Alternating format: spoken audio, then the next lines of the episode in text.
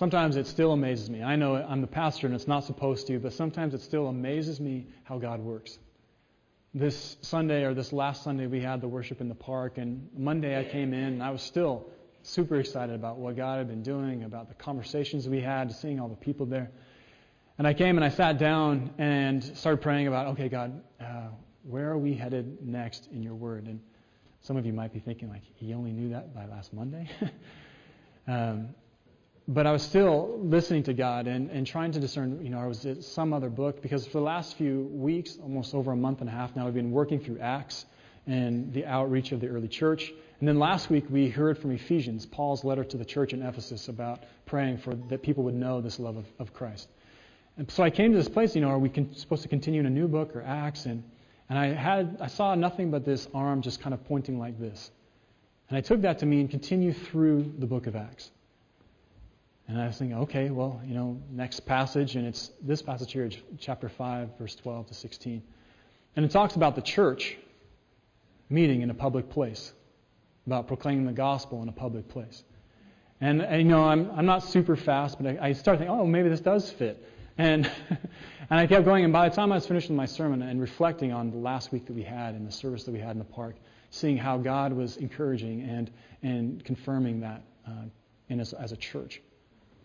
So God is at work in amazing ways, and, and I am so encouraged by this.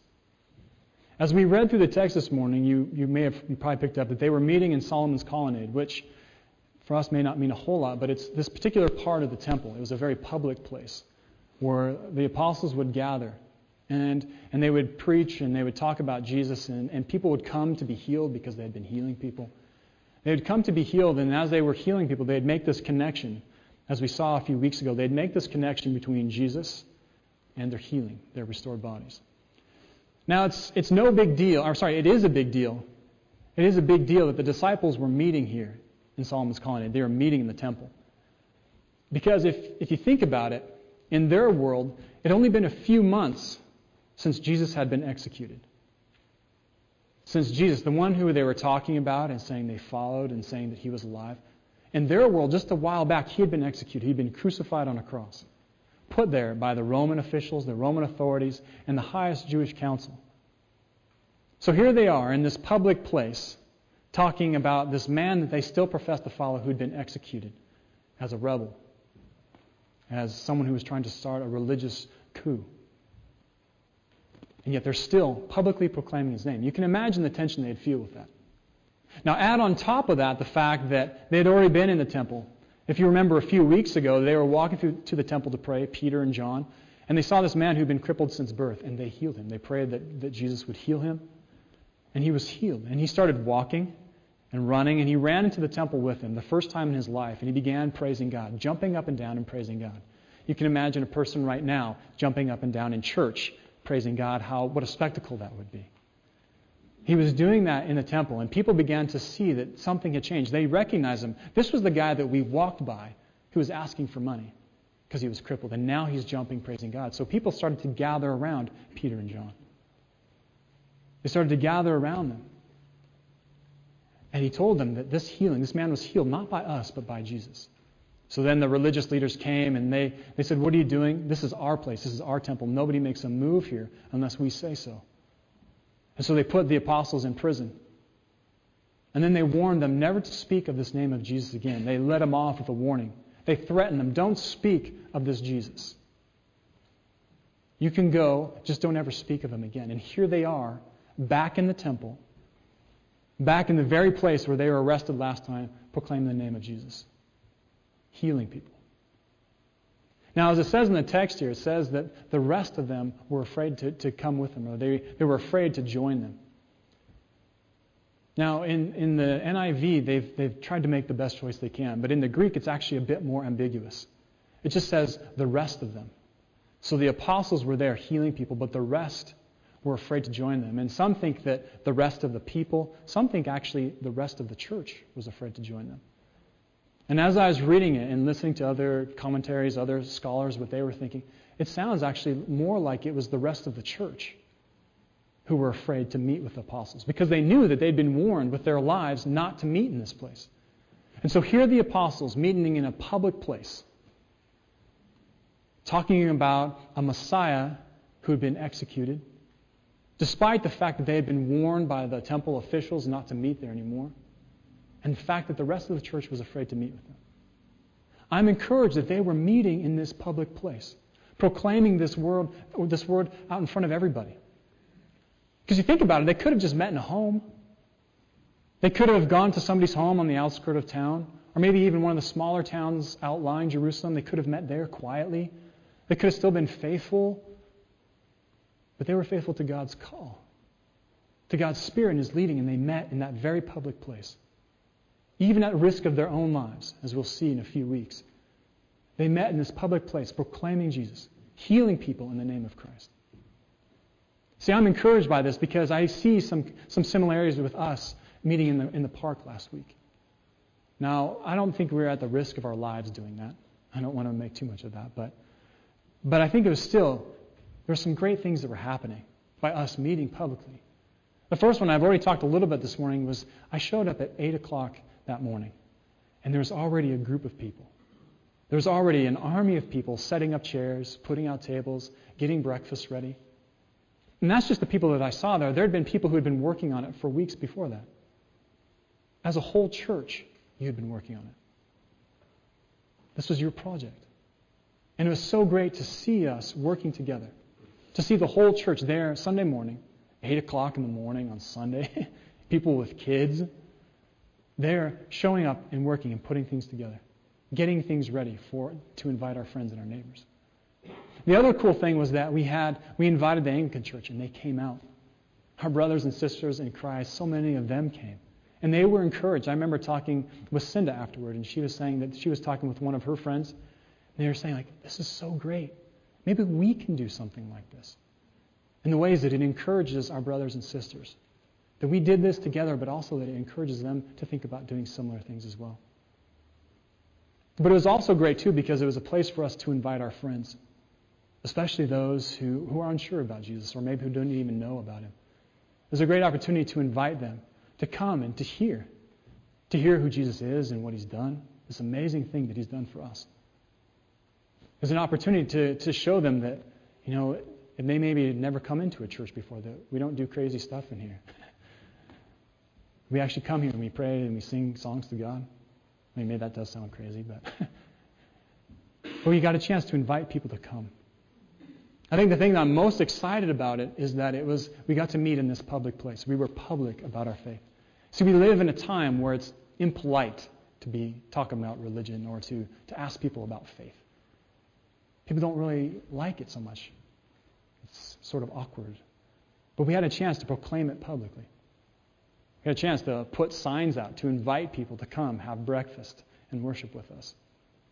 You know, in some of the signs, there was we picked up I picked up one sign that had some stuff scribbled on it. I didn't quite understand it even. but we were public about it. That we aren't just quietly meeting here where it's safe for us to meet, where everybody is okay for us to come up here in the church and meet on Sundays, but we were public about it. Handing out invitations to people. I mean, if you had those cards that we put in the bulletins, you know, just to say, here, like, I think it'd be great if you came. You know, it's this great time. We're going to have breakfast and we're going to worship God. We'd love for you to come and to hear about Jesus and who He is, to be public about our faith. I'm encouraged by this. I'm encouraged by this because we need to keep breaking out of the categories that people have for us. Keep breaking out in, in healthy ways and helpful ways. You see, as I've been talking about it a few times, I've mentioned it, that we sort of have this comfortable coexistence, or it's, I think, as people, whether it's churches and communities or, or anything, that we tend towards a comfortable coexistence. We try to figure out how to be comfortable with each other. And so I think about our, our community and how even here we have this comfortable coexistence. You know, many of them know who we are. We, we are Christians and we follow Jesus. But also, too, that they're okay because we meet here on Sunday in this, this one building. That it's comfortable. They, they get that. You know, it's, it's not so much that it's not in their home or it's not in their grocery store or the superette. It's sort of comfortable because they know what to expect. And we've had conversations. I've talked with some of you, and you've talked about it. You know, I've, I've talked with my friend for years. And we've kind of got to the place now where we really don't talk too much about Jesus anymore because he knows where I stand and I know where he stands. And That's what I'm talking about this comfortable coexistence. We just don't talk about it anymore. So, having this service out in the park is a great opportunity for us to break out of those categories, to, to undo or to step outside the status quo or the comfortable coexistence. The thing is, we need to keep doing this. I know it feels awkward at times. It can feel sort of stressful at times, but we need to keep doing this, to keep stepping out of the categories that people have for us, so we can talk with them in unexpected ways. I think about it. There are people who walk by here they walk by every Sunday, they walk by our church. They know that we're gathering here to worship. That we've even invited them to come. I know there are people who walk by. And maybe at first there's sort of this tug, like they could walk by and think, oh, maybe I should go. Ah, not today. You do that enough times, and pretty soon you don't even ask the question anymore. It's easy just to walk by. That's sort of what I'm talking about of this comfortable coexistence. We have to keep doing things to invite people. I was talking with a friend of mine who's a pastor, and he says they hand out brochures. And they've been handing them out throughout the year. And, you know, I thought, brochures, like, is that, like, how helpful is that? I mean, I get a brochure and I throw it in the wasteman. But he said he actually had someone come to him and said, you know, I've received five of these brochures in the last few months. So I thought I would come and see what this church is all about. That's what I'm talking about of, of continuing to break out of our status quo breaking out of the ways that people expect us to work or the, the place where they're comfortable with us being. So we keep crossing lines, keep inviting people.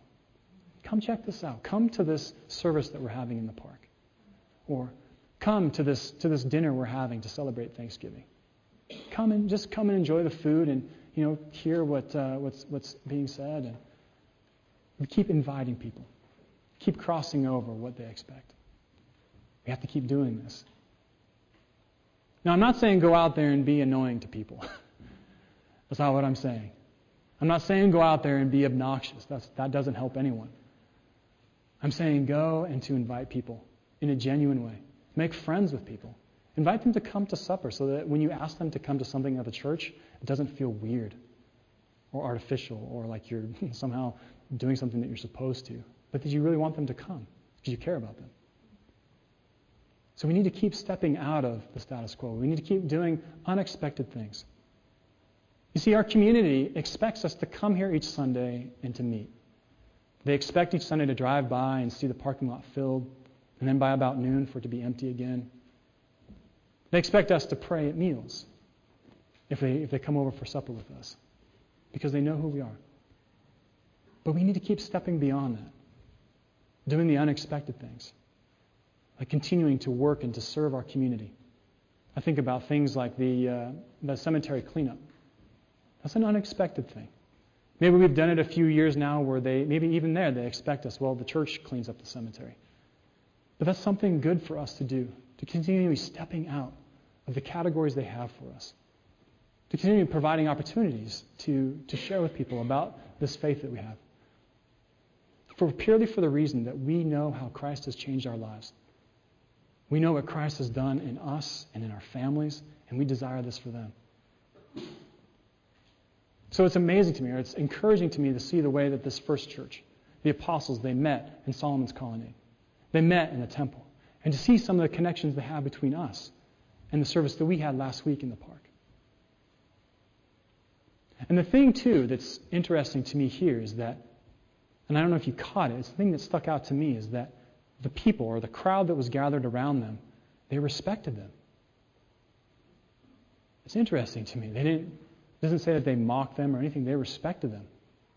I think they respected them because their, their life was living or was, was matching up with their faith. What they were talking about actually worked out in their lives. I mean, it didn't, didn't hurt that they were doing miracles and healing people. People come for that as well. But it was encouraging to me to see that the people respected them. Now, it's good that the people respected them. It's good that people respect us as a church. In fact, I would say it's, it's, uh, it's mandatory. It's mandatory that, that we live respectable lives, that we live faithful lives, faithful to the gospel. Because if we don't do that, then nothing else we do really matters. I can tell you, I talk with people in our community, and one of the hardest things that they have, or one of the, the main reasons why people don't come to church, and therefore avoid Jesus is because of hypocrisy. Because people feel, because, you know, maybe it's us. Most of the time, the people are just talking about, I mean, they'll even say, like, no, it's not anybody in this church, but I know people. It's hypocrisy. People who talk about faith or who say they have faith, and then they live a different way. Their lives don't match up with what they proclaim. For so many people, many of you probably have friends like this when you, if you've talked with them about faith. They talk about hypocrisy. Christians who claim to be followers of Jesus and then live the opposite way. People struggle when they know that Christians come to church. They talk about integrity and honor, and then they go and they rip people off for the rest of the week. It's hard for people to come to church when they know this. It's hard for people to come to church when someone talks about grace on Sunday and forgiveness, and then they go and they hold a grudge. And they hold it for a long time. It's hard for people to get past that. It's hard when Christians, when Christians come to church and they talk about, about forgiving. Or they talk about grace and, and God's salvation for people. And then they go and condemn people. They go and, and people, sometimes it's out of guilt, but sometimes it's genuine. They, it's true that, that sometimes Christian can make people feel like they're not good enough. That somehow because they follow Jesus that they're better than people. Those sort of things make it hard for people to come to church. Hypocrisy is one of the hardest things. It's one of the greatest enemies of people following Christ. I know of so many people I talk with you, like, I don't know much about Jesus, but I just know that I can't be in a church. That's hard. So we have to live our faith. We have to be faithful. We have to live it out. Because we want, at very least, for people to respect us. The trouble is, we don't want people to respect us for the wrong reasons. Because that can happen too. I know of people who say, like, oh, I really respect so and so because I know they're a Christian, but they never bother me with it. Or I know they go to church, but you know, they, they never talk to me about God. I so respect them for that. And in one sense, you're like, oh, I want them to respect me, but in the other sense, like, that's really not helping them either. That's really not helpful for people. If they respect us because we never talk with them about faith. Now, it's, it's good if we actually talk with them in a helpful way, an encouraging way. But it's hard when people, it's not, it's not so good when people respect us because we don't share our faith. It's interesting as I talk with people, they talk about how nice our church is. It's funny, as, and, and it's good. I mean, people talk about how, how good the church here is, the good things that we do, the good people that come here. And, and I am encouraged by that. I, would, I wouldn't trade that. But I would risk it. I would risk it. It's good that people respect us and, and they know that we follow God and that they appreciate us. But I would trade that. I would risk that for them to know Christ because we desire more for people. It's interesting as I talk with some people, sometimes people will say to me, they'll say, You have such a nice church. Such nice people. And you do such nice things. You, can you almost feel them patting me on the head as they're saying this? And I can feel it too because I can hear him almost saying, You have such a nice church. Subtext being, But I'll never be there.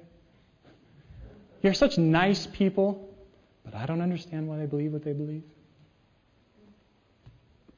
See, sometimes it can be patronizing. I believe that we desire more than to be we desire more than to be just a nice church. A nice church can be ignored. I desire that people would know us as a faithful church, even more than a nice church.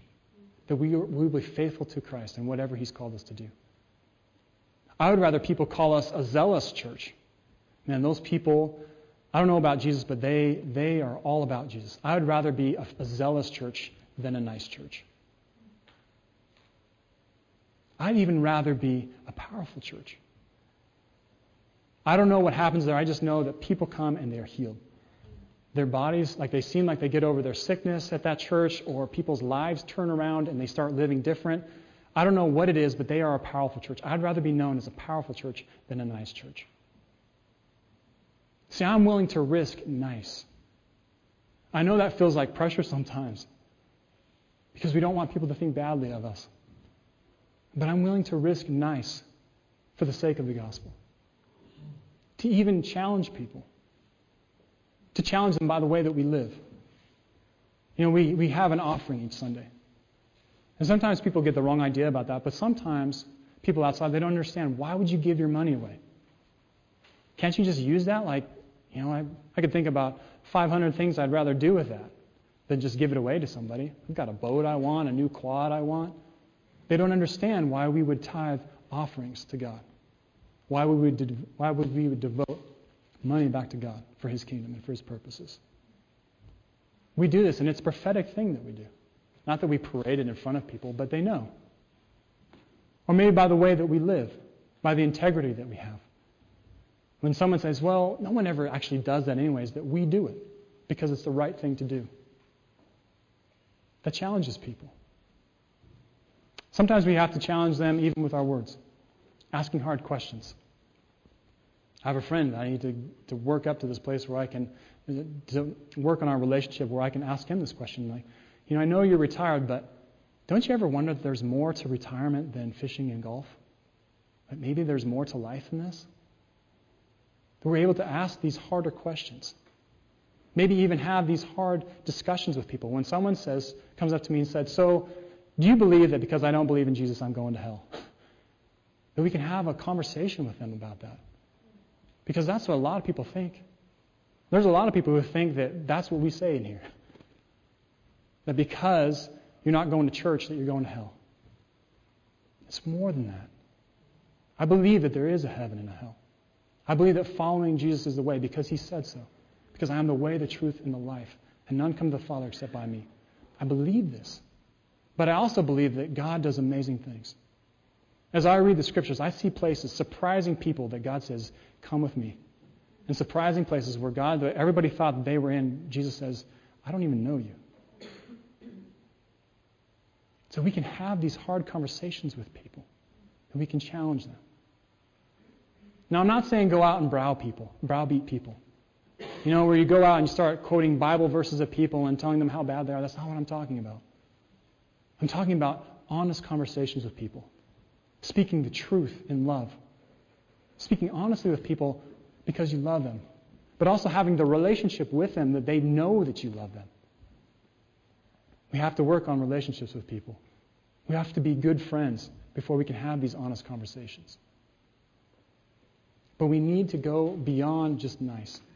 It's good that people respect us, but we need to go beyond that. Because we desire more for people. Not just that they would think that we're a nice church. When they stand before Christ, it won't matter that they thought we were a nice church. We desire them to know Him like we know Him, the ways that He has changed us, the life that He has given us. This is what we desire for people. We desire more for them. See, the apostles, they desired more for people. They desired that people would be healed, that they'd be healed in their, in their body. I mean, talking about people who couldn't walk, that now they can walk. Healing people who couldn't see, that then they could see. Even raising people from the dead. They desire people to be made whole. And they desire to heal people in their minds. Like we live in a society that tells us so many lies. It tells us so many things about, you know, that life is all about success. It's about working harder to get further ahead, no matter what, you, what it costs you. Your family will understand. That's a lie. That's not what we're called for. That's not what we're meant for. But we're also meant to be healed. They desire that we'd be healed in our soul as well. But we have these things that we struggle with guilt and shame, things that we regret that we've done. We have these things and we wrestle with them. That in Christ we are saved from these things. Jesus came when he preached, he said, I have come to proclaim release to the captives, recovery of sight to the blind, to set free the oppressed, even those who are oppressed by their own guilt and shame. He's come to save our soul, to bring healing to the depths of our soul. And that in following him, not only is our soul saved, but also our heart is healed. The heart, the brokenness that we have, the, the, dis- the disappointments that we have in life the things that have happened, the wounds that we've received, family who've let us down, friends who've let us down, things that have gone badly, illness or disease, things that break our heart. And we think maybe it's just better not to care. God comes and He heals even this brokenness. He desires to heal us as whole people. That's why we prayed last week.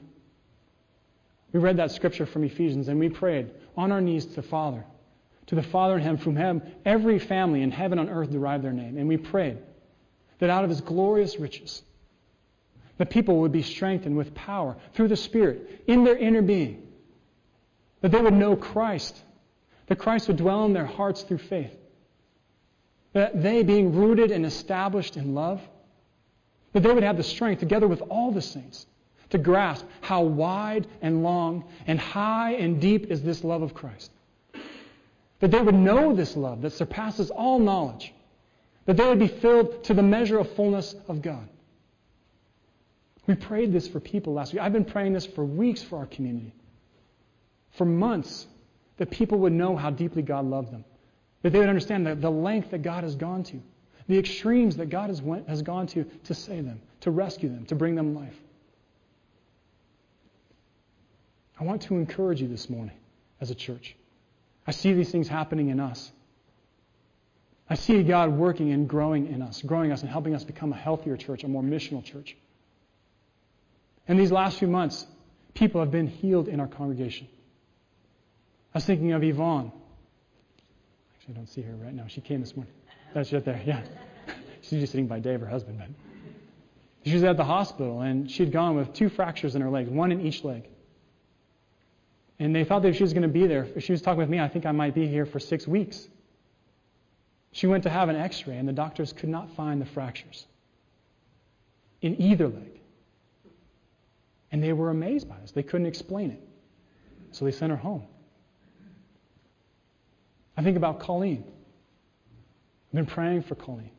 This whole church, I've been talking with certain people, and they've been so encouraged to see her, how well she's doing. You know, she has, she's, she has lymphoma, and she went, and, and the doctors, she had a tumor that was growing. And the doctor was amazed. He couldn't find it. He was feeling and looking for it, and he couldn't find it. A, a, a tumor that was growing aggressively and had shrunk. I believe that God is at work healing her, helping her through this. So we see that God is at work doing miraculous things among us, but also that we are proclaiming the word boldly having the courage to go out and meet in public, to invite our friends to come and hear this amazing news, this love of God, this love of Christ, this love that He has for us. This morning, I pray that you hear encouragement as a church. Encouragement to continue going beyond the bounds, to keep stretching the status quo, to moving beyond comfortable coexistence. That it's nice to be nice, but we desire more for people. That they would have this life in Christ that they would know what we know, that they would experience the life that we have experienced. I pray that you are encouraged this morning. I pray these things in Christ's name. Amen. This morning,